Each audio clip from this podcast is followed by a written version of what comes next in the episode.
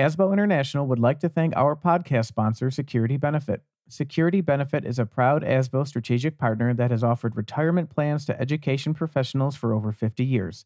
Security Benefit works with school districts across the U.S., helping America's educators move toward their goal of financial security and the enjoyable life they deserve in retirement. To learn how simple it is to add Security Benefit to your district's benefit plan, visit securitybenefit.com/asbo. That's securitybenefit.com slash ASBO. Neither Security Benefit Corporation or its affiliates are fiduciaries. This information is general in nature and intended for use with the general public. For additional information, including any specific advice or recommendations, please visit with your financial professional. Services are offered through Security Distributors, a subsidiary of Security Benefit Corporation.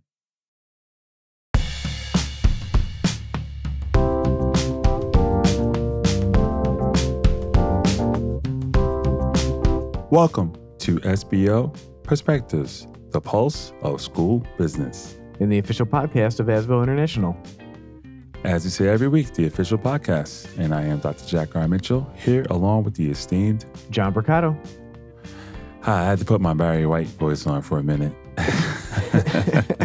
Luring the listeners. No, just like, you know, the listeners get, get loads of sleep. Uh, no, but seriously, this, John, I tell you, man, you know, there's things you do in life, right? Where, you know, you have your job, your family, what's important to you. And then you have sometimes hobbies, right? Yeah. Um, this is is probably the best thing in the world, right here, brother. I tell you. yeah, Um, I would agree. to come on here every week and to meet folks. I mean, from everywhere. I mean, I don't know. I got to get the exact number of the state, uh, but you know, we're definitely over 20 states. And coming into a new state, learning something totally new. These things we would never even know if we never Right. spoke to these folks. Um, but but go ahead and let listeners know who we have on today. Yeah, how lucky are we to just have this opportunity to speak to our colleagues across the world? And uh, we don't uh, fall short today. We have somebody from New Mexico. We have Martin Romine. He's the director of finance at the Zuni Public School District in Zuni, New Mexico. And as Jack said, we learn something new every single episode. And that's especially true here today. Uh, everything from Martin's work on the legislative committee with ASBO International to a unique funding mechanism in New Mexico that I haven't personally heard of um, of all the states that we've we've spoken to. So we're really excited to bring you this unique episode, and we hope you enjoy our conversation with Martin. Today on the podcast, we have Martin Romine. Martin is the director of finance at the Zuni Public School District in Zuni, New Mexico. Martin, welcome to the podcast. We're happy to have you. Martin, Thanks. I'm glad to be here today. Yeah, good this to have is so on. awesome. Martin, you see the smile on my face? You know what? We just hit we hit another state. Yeah, we hit New finally. Mexico. Checking those boxes. I love it. Hey, let me tell you a quick story about that. Uh, our executive director of New Mexico ASBO, another business official, and, and myself went to an Okay. Eagle, Con- Eagle Institute conference in Gettysburg a couple of weeks ago. We had to Hmm. rent a car in Baltimore at the airport. So we go up to the counter to reserve the car, and she's checking us all in and sees we're from sees where we're from. And we give her our driver's licenses, and she said, "Do you have your passports?" And we looked at each other, and said, "What are passports?" And then we realized we said, "No, that's New Mexico, not Old Mexico." Not the old Yeah, one. missed the new. Yeah, Ah. I was that the love it. first time you ever got that? Was that new for you? it was new for me. I've heard it happening to other people, but it was new for She me. She must have been new. Yeah, that's great. she must have been new for real. Yeah. Wow, that's a funny story. And that's a way to kick it off. I mean, we like this because for us, this is about conversation, about having a good time with our community, right? And you being a fellow SBL across the country, we, we, we really um, embrace this. And so, John, I, I can speak for myself. Um, I love when I have a seasoned SBO that we can really pick up a lot from, all the world, all the experience that you have. Um, it just, it, it's just, I'm soaking it up. I just can't wait. So thank you so much uh, again for making. We really appreciate you coming. And so, with anybody else, I mean, we want to know you too, our listeners as well. Uh, so we always say, look, let's start off. Um, you know, if you could just tell us a little about yourself, about you know your background, your experience, right, and I guess how you got to where you are now as an SBO. All right. Well, before I uh, get into the SBO and, and that, I'd like to go back to before I even got my degree. It was uh, the early 80s, and I was working in the mining industry in New Mexico. I'd worked in the uranium mining underground and coal mining above ground. And while mining pays really good money, it's a very unstable industry. And after getting laid off three times in a period of 18 months, I decided I wasn't doing that the rest of my life. My Yeah. wife and I packed our two kids up and left. I went back to college and took a couple of years. I got completed my degree in finance. And I swore Awesome. when I went back to school, I would never work for another mining company. Mining good. right out of school, what do I do? I get a job offer from a, a coal mining company. And like a dummy, I take it. You weren't in the And- trenches, though, right? Yeah. I, uh, a year later, what are they doing? They're closing down. oh because- my gosh! Now you really learn your lesson after You're that gonna time. learn no a lesson, matter if you're in the office or in the actual mine, forget Right. the coal mining industry. wow, great so story. I was fortunate now with a degree. I was able to get a job for a family owned business. They sold uh, Native American arts and crafts. And from that time forward, I've always been able to find a job. I worked 23 years in Gallup, New Mexico for various families in uh, Native American arts and crafts, supplies, grocery industry before I became uh, an SBO for Zuni Public School District. And after 23 years of being in that industry and driving 45 miles to work every day, I had an offer to come to work to Zuni, even though I had no experience as a school business official. I accepted the job. I've That's been here for a little over 15 years, and I've loved every minute of it. So, Martin, I have to ask did you even know school business officials were an occupation when you were offered the position? I knew they existed. I had no idea what they did. right. Yeah, I knew That's somebody easy. had to manage the money because it's there's a lot of it there, but no, I had This no is idea true. what they did. Yeah, that seems to be a common wow. thread with a lot of our colleagues. And what a great story and, and path to where you are now. Uh, but we brought you on because we wanted to talk to you a little bit about your involvement in the legislative committee with uh, ASBO International. So we, something stood out to us with your signature line that connect, educate, and inspire quote. Uh, I think that's a great correlation to the work that you're putting forth and the work that the legislative committee as a body puts forth for the organization. Could you tell us kind of what led you to your joining the legislative committee and um, how long have you been on it and, and what kind of continues to fuel your passion to work with that legislative body?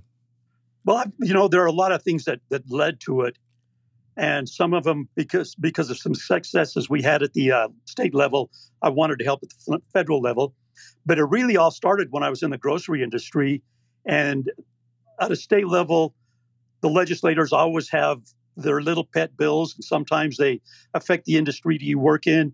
So I started. I kind of cut my teeth le- lobbying at the state level to prevent bad legislation that would have negatively impacted the, the grocery industry.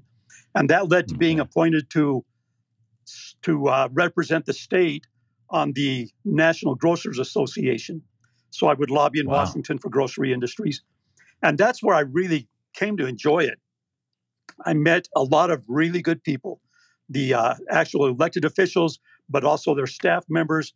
And I came to learn how everything that goes into into legislation and intended and, and unintended consequences. And I, I just came I, I came to love the uh, the process. And so, what do you what do you see as the biggest difference between lobbying statewide versus at a federal level? At the state level, you can make a, a larger difference. Let me just give you my success story, mine along with some other people. New Mexico, Okay. Indian, Native American school districts and military school districts get what are what is called impact aid revenue. Mhm. It's revenue that the federal government pays to school districts because the land that they reside on is under federal control, so they can't collect any property taxes off of it. I see. And New Okay. Mexico was taking credit or reducing their state allocation to, to our district by 75% because we were getting that impact aid. And that had been going on to, since 1974. And we've been fighting it for a lot of years. Finally, in 2019, there, were a, there was a group of us that got together and we fought it and we were successful. And after about three years, we finally convinced right. the state to take, take quit taking that credit. So at the state level, you can make a difference and you can make a difference a whole lot faster. At the federal level, things move a whole lot slower.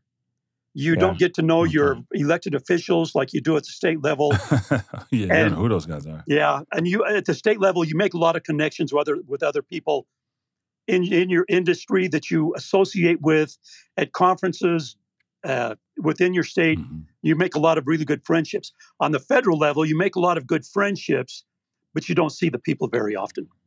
Sure, sure. Yeah, and that and that piece on the the federal impact aid is really fascinating. And you know, that's actually not the first time that we've talked about that on our podcast. We had a guest, uh, Chris Carballo. He's at the Highland Falls Fort Montgomery School District in New York, and that's right adjacent to West Point. And he was telling us he has to deal with the same thing where he has to lobby for funding every single year because it's just such a large revenue for them. But at any rate, congratulations on your on your victory uh, with Yeah. at the state level. That's great. Thank you. So, so Martin, um, I'm I'm more so curious uh, as to how this committee operates throughout the year. You know, I'm, I want to know really how do you develop your initiatives, and you know, what are some of those initiatives that you guys seek to uphold? We have uh, obviously ASBO International has an office in DC. They have one lady that is strictly dedicated to to watching edu- uh, bills that, that will impact education. And when one of those bills comes up, she will email all members of the committee, ask us if we want Wow. to take a stand on this, if we if we are if we are in favor of it, if we are opposed to it, give our opinions on it, and then they will put that together and they'll they build a a case for or against the legislation. We had, I believe, two two of those emails two days ago. So we'll go sometimes a week without anything. Then some days we'll have two, uh, one or two of them, and we usually have two or three of them every week. So ASBO is constantly involved with with watching legislation on the federal level that will impact school districts throughout the nation. How, now, how many people are on that committee roughly? I believe there's eight of us. Okay, I know, uh, Okay, and there, you know, we have representatives from New York, New Jersey, Colorado, Oregon, Washington, New Mexico. There, you know, it's not it's not concentrated in one specific area. It's interesting. We have one gentleman on the committee that uh, works for, I believe it's Union City School District in New Jersey, right Okay. under the right under the on the other side of the bridge. They, he said, their school district boundaries are one and a quarter square miles. So Hmm. I said, that's interesting. Our school district is about 800 square miles. So you have a, That's a crazy. huge Uh, disparity, disparity. between sizes of enrollment Yes. and and everything. So Uh, it's a it's uh. a it's a committee that represents a wide variety of students. Yeah, we- we had Anthony on the podcast. Uh, he was the one that built the heist or the field on top of the Exactly. building. He's really Yes. proud of that football field. It's kind of kind of amazing to see. That is amazing to have it Yeah. on your on your roof. Yeah. Uh, so, so Martin, you mentioned that you were you have representation from multiple different states, and glad to hear it's not just concentrated in one area of the U.S. With that makeup of your committee, do you find it difficult to balance the needs of each individual state, or is it kind of we're all in this and looking at the same priorities together? We're actually in it all together, looking at the priorities of of education on a federal level, not just individual states. We pretty much leave individual state lobbying to the individual representatives, and we just try to look out for what what is best for school districts throughout the nation. So we concentrate mostly on federal programs such as Title One, uh, the Individual with Disabilities in Education Act, uh, school lunch program, those kinds of things, instead of worrying about individual school uh, state-wide uh, revenues. And is there a particular issue that you guys have been working on for years after years that you're you're struggling with? we generally we just work on on those issues that are that are in the forefront right now. I know that Title Sure. One, IDEA B, and school nutrition are those issues that are really really big right now. yeah, child nutrition big for Yeah. sure. Yeah. Dr. Mitchell, The you food. asked me when we started. You mentioned our district mission statement: connect, educate, Yes. inspire. And I just like to elaborate a little bit about that, if it's okay. Oh, that's Sure, fine. of course. Absolutely. we had a, uh, a district retreat a couple of years, it's about a little over a year ago, and we hadn't rewritten our vision or mission statement for a long time. And m- your vision statement needs to be short and concise. And we we kicked around a lot of stuff. And then Okay. the other directors on our administrative team are all educators. I'm I wasn't I, I've never been a classroom teacher. They had all, all been classroom teachers, and they talked about what it took to really reach to really help educate a student. And first thing you have to do is you have to be able to create that connection with the students. You they have to know that you care about them, that you trust them so that they can begin to trust you. Once you make that connection, then you can educate them and you can find out where their interests lie and then you can inspire them to follow those those paths that will help them be not only successful but happy. And now, a quick break for today's sponsor. We'd like to once again thank today's podcast sponsor, Security Benefit. Security Benefit has been offering retirement programs to school districts across the U.S. for the past five decades. As an ASBO strategic partner and proud sponsor of the ASBO International's Emerging Leaders Scholarship Program, Security Benefit helps educators move toward their goal of financial security and the enjoyable life they deserve in retirement. To learn how simple it is to add Security Benefit to your district's benefit plan, visit securitybenefit.com/asbo. That's securitybenefit.com slash ASBO. Neither Security Benefit Corporation nor its affiliates are fiduciaries. This information is general in nature and intended for use for the general public. For additional information, including any specific advice or recommendations, please visit with your financial professional. Services are offered through Security Distributors, a subsidiary of Security Benefit Corporation. And now back to today's episode. I like great. that. Yeah, that's very well said, and I'm, you know, it definitely speaks to the, passion that your your district has to making sure that every student is successful and um, connect, educate, inspire. So that's that's wonderful. Um, let's speak to your state a little bit more, shifting away from the federal level, um, and kind of in that same vein of talking about students. Um, can you talk to our to talk to us a little bit about your state's program to provide private tutoring for each student? That's not something you typically see all the time. Okay, I'm I'm a I'm going to assume that you gentlemen know where New Mexico ranks as far as education in the country. We're always down at the bottom, 48th, 49th, 50th. Yeah. So the state has made a concerted effort over the last few years to try to improve what they're doing for the students and improve student outcomes. They've re- mm-hmm. raised teacher salary levels. I think we have now some of the highest salary minimums in the in the country. Uh, they put a lot more money into a lot of different programs. I know the last legislative session they passed a law that basically gives every every school age student in the state uh, free lunch. So one thing that they they wanted to do was find a way to reach individual students, and I believe that's where the tutoring program came up. And unfortunately, we haven't been able to make it successful in Zuni. Uh, I don't know if it's a a distrust of government programs or what. One thing you, I hmm didn't tell you before is our school district is basically 100% Native American.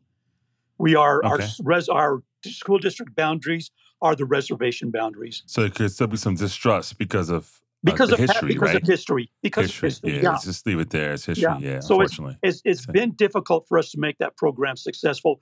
We have tried. Hmm. We have we have done other things after school tutoring. Uh, there's a great program that we have that we brought in from from a company where the students log on to programs for 10 minutes a night. It helps them with their their reading, their math, and their uh, science. If they successfully complete the program, they get to keep the laptop computer that they were given. We've got Wow. we're done in attendance incentives and different things because tutoring those one-on-one tutors has not been have not been successful for our district we're trying to find other ways other avenues to use state funds Okay. to reach them and, and find success in other in other venues So I guess a million dollar question: Are you finding success with all these different kind of avenues to engage students? We just did a, an interesting study for our elementary school. There is well we didn't do the study the state did the study and i reviewed the numbers uh, for a meeting we had with the tribe. And our reading score our math scores at the elementary school were up i believe by it was either 5 or 7 percent over the previous year. And our reading scores were up 16 percent. And that Oh, was awesome. for 2022 and i know that our reading scores were up another That's a 6 substantial jump. Yeah That's significant. Yeah. it is. So while we haven't been able to make the tutoring program work, we have implemented other programs in the district that are helping the students achieve their full potential. And are you working closely with the chief of the tribe to kind of bring the students in and, and bolster their their scores and their their comprehension, or how does that look? Okay, uh, uh, our I, I don't know how it is in other states, but in New Mexico we Mhm. have tribes and pueblos, and the pueblos all have elected governors in them. So Oh, in our state we have a governor for the state, and then we have I think 23 pueblos with governors. So we've, we got about 24 governors here. Oh, It's a lot of Oh. politics. But to answer your question, we just had a meeting say the least. with uh, with the governor, lieutenant governor, and the tribal council yesterday to to begin work over the next two years on a program where between the school district and the tribal the tribal uh, leadership, we can enhance and improve the education more than we we are even able to do right now. That's important. great. While they Right. don't really have any say, or say is not the right word, they don't have any decision making authority within the school Yeah. district. We still need to and want to work hand in hand with them because we're educating the members of their tribe. Yeah, it It's still a- sounds it's a- collaborative. It's a Yellowstone situation right there. Yeah. Yeah. If you if you watch Yellowstone, then you know. um, so you know you, you kind of expounded a little bit earlier about some things committee does discuss, and you know some of the things that you receive right over the course of you know weeks. Uh, you get emails from a particular staffer at um, ASBO International. So you know we just like to know, I guess what do you see as some of those biggest challenges ahead? You know, I know we know we've interviewed now, I think over 20 states. And I think at this point, uh, we've heard a lot of the theme about charter schools and, and choice. Um, it sounds like your setup is different, though, as we've been speaking here with the pueblos, and that's something that we probably weren't too aware of, too keen of. However, um, you know, not necessarily speaking about your state's future, but what do you see, I guess, as some of the challenges that lie ahead? Well, charter schools are a challenge. I don't know how it is in other states, but charter schools, we have as many charter schools in New Mexico as we have school districts. And a lot of people look at charter schools as the magic pill, the panacea for everything that that uh, ails public education. But the test scores haven't really shown that that's that uh, that that is true. The charter schools, at least in New Mexico, do not have higher scores than public schools. Public schools are, you know, they're doing they're doing the best that they can do. Right. Uh, as far as challenges, nationwide, well, even statewide, it's going to the funding is always going to be a challenge. New Mexico, fortunately or unfortunately, receives the bulk of their revenue from education from oil and gas revenues. When oil and gas prices are up, we're flush with dollars and everything's beautiful, and so you know we have all the money in the world. But Wow. that is not always the case. Everybody knows, Yeah. You know, it, with the ebbs and flows of of the energy industry, those those yeah. prices are going to go down. When they go Wow. down, I don't know what that's going to do to. This is such an interesting dynamic, Martin. I tell you. Wow. Well, you know, New It's amazing. Mexico, New Mexico created a, a unique funding formula back in the early '70s, where they shifted the the burden of of the uh, dollars to to uh, pay pay for all the education of the districts from Okay. local property taxes to the state. So now, rather than local property taxes being responsible for 40 to 50 percent of the revenue, the Mhm. state funds about 95 percent. Wow. So all Wow. of your all your you don't property that very taxes, often. yeah, property taxes can be used for re, for maintenance and repairs of your buildings and for construction, and the state takes Hmm. care of the actual money in the classroom. It's really So- it's, it's really So well, well done. So, have you Okay. been part of a cycle where the oil market isn't as strong and you saw tightening of state revenues? Uh, I believe it was around 2015. The the prices prices of oil and gas crashed, Yes. and as a result, I don't know how it works in other states, but in New Mexico, any cash that we don't spend during the year, we're able to use and roll it over to the next year. So when those prices crashed, the the, uh, the state government came straight back to school districts looking to claw back as much of that cash as they possibly Oh my gosh. really? but then, not only that, the increase, there was a very small increase in the amount per student that the state funded. So I have seen it, and it's not pretty, and it's fairly Mhm. painful. and I hope not to see it again.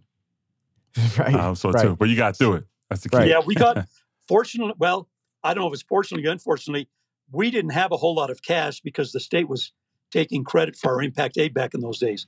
So That's we didn't. They didn't take any 2019 cash back from us. but but- you lucked out at the right We- time.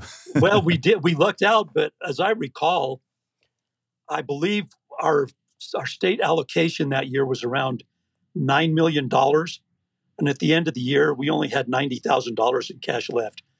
So Wow. they didn't take any back, but it's because we didn't really have anything for them to take back. Right. Wow. It's just an interesting model in New Mexico. I mean, this might be a loaded question, and I apologize, but do you feel that New Mexico fairly funds education in the state? I may get arguments from other business officials in the state, but I believe I believe they do. I believe they fairly fund us. Hmm. Now, fairly funding us and adequately funding us are not necessarily the same thing. Right. But with the revenues the state has, I think they try to the the legislators. I think really care about education, and I think they strive to fund us as fairly as as they possibly can. Now, Okay. Yeah. to be to to be honest, a lot of the responsibility falls on school business officials to make sure those dollars are spent wisely and Efficiently. well. Yep. You know, as uh, you know, it's just Mhm. like our household budgets. We can throw that money down the rat hole if that's what we want to do. Right. Yeah. Buy things that we Discretionary really can't afford. And it's the same thing with with uh, spending school district money. Spend it wisely and well. Sometimes, sometimes you become the minister of no. Uh, I remember when I first started, we uh, had a superintendent that did a survey of all the teacher, of all the staff, and he came back to me with the survey results, and he said, "Well, it's good to know that there's somebody else in this district that's hated as much as I am."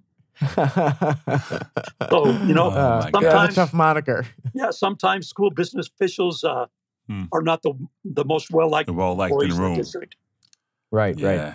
Right. Well, that, that's, I don't know. I'm just so fascinated about that funding model at the state because, I mean, Jack and I residing in New York, one of the biggest gripes is property taxes, especially where we're located in, in the lower portion of the state. They're so astronomically high. And trying to build a budget around, you know, The tax 50 cap. plus percent of your revenue coming from local taxpayers can be a little dicey sometimes. Well, oh, I attended I attended Eagle Institute, as I said a couple of weeks ago, and the second week Yeah. of July, I was at the Legislative Advocacy Conference in D.C.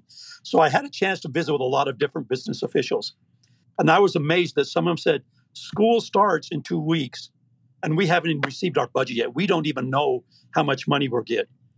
But in New Mexico, when that legislative session ends in February or March, within two or three weeks, you're going to know exactly how much money you're going to get from the Oh, state. that's good. Yeah. You really Same for us. We should know by April, hopefully, what, what Yeah. uh, the budget's going to be. Sometimes it doesn't work out, but Yeah, we it's do the best amazing. we We're can. all we all have similar challenges, but go about them very differently, state by state. definitely. Yes. Um, Yeah.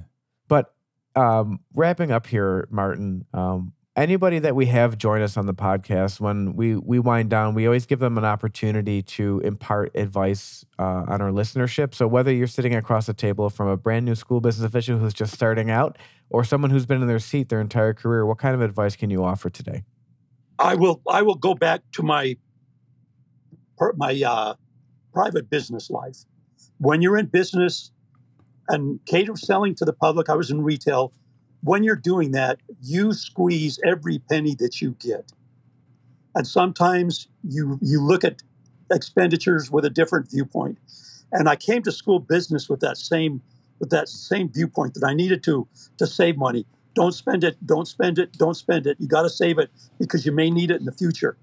Over time, I became I, I changed my attitude and understood that you needed to get that money in the classroom, spend it for the hmm. kids, keep it away from the so-called adults that want to spend it in ways that they may end up getting some benefit from it. Make it Right. about the kids. Keep it always about the kids. Make sure that's what the dollars are are geared towards. And that's the way, as a business official, that you have the opportunity to fully affect and impact the successful education of the students that you're that you're in charge of funding. My my like advice that. is don't stress over the small things. Just enjoy the opportunity to help the future of the country by helping educate the students of, of your district. Very well said, Martin. Very well said. And I couldn't agree any anymore. Uh, but it's been an absolute pleasure having you on the podcast today, and uh, we're excited to get this out to our listeners. So thank you again for your time and, and joining us. Martin. Thank you. And Dr. Mitchell, I look forward to getting that, that email from you so I can read your dissertation. You'll get it this afternoon. Okay. Thank you so much. All right. All right. I appreciate Take care. Take care, guys. Nice visiting with you. Thank you again for tuning into SBO Perspectives. We hope you enjoyed our conversation with Martin today. We certainly learned a lot, a lot you. Yeah, about. I can't the even say that we of- hope. We Yeah. know you learned something because if we learn Yeah. something, you learn something. And you know what? My, my favorite quote of the day was when he started off and was like, you know, this is not. This is not the old Mexico. This is New Mexico. The new Mexico. and that's right here in the United States. And I tell you, I mean, um, from them meeting the uh, the pueblos and you know the governor, like having multiple governors, uh, to, Yeah. to you know to, to getting the fund ninety five percent from the state. Oh man, I mean, and, and also getting their money in in February, March, and knowing how much money you're getting for next year. But um, you know, knowing that their economy is tied to oil and gas. Um, you know, and those type of commodities is also, you know, precarious in, di- in different times, right? So, Yeah, um, but yeah, like we said, I mean, we're all dealing with very similar issues educating Yeah. children, but the variables that we have to deal with are so wide and vast from state to state. I mean, like you said, even working with the tribes, I mean, we talked to uh, a colleague of ours in New York, and they have Mhm. a large portion of their students on a reservation, but that government in the tribe is made up a little bit different than the pueblos and the multiple governors that Martin was talking about. So, Correct. you know, you yeah, can have yeah. similar issues, but you know, multiple Mhm. variables that you have to attack. But uh, yeah, really fascinating conversation today, and uh, Yeah, we you'll appreciate everybody. Yeah, we appreciate everybody tuning in, and uh, we can't wait to see what we have for you next week.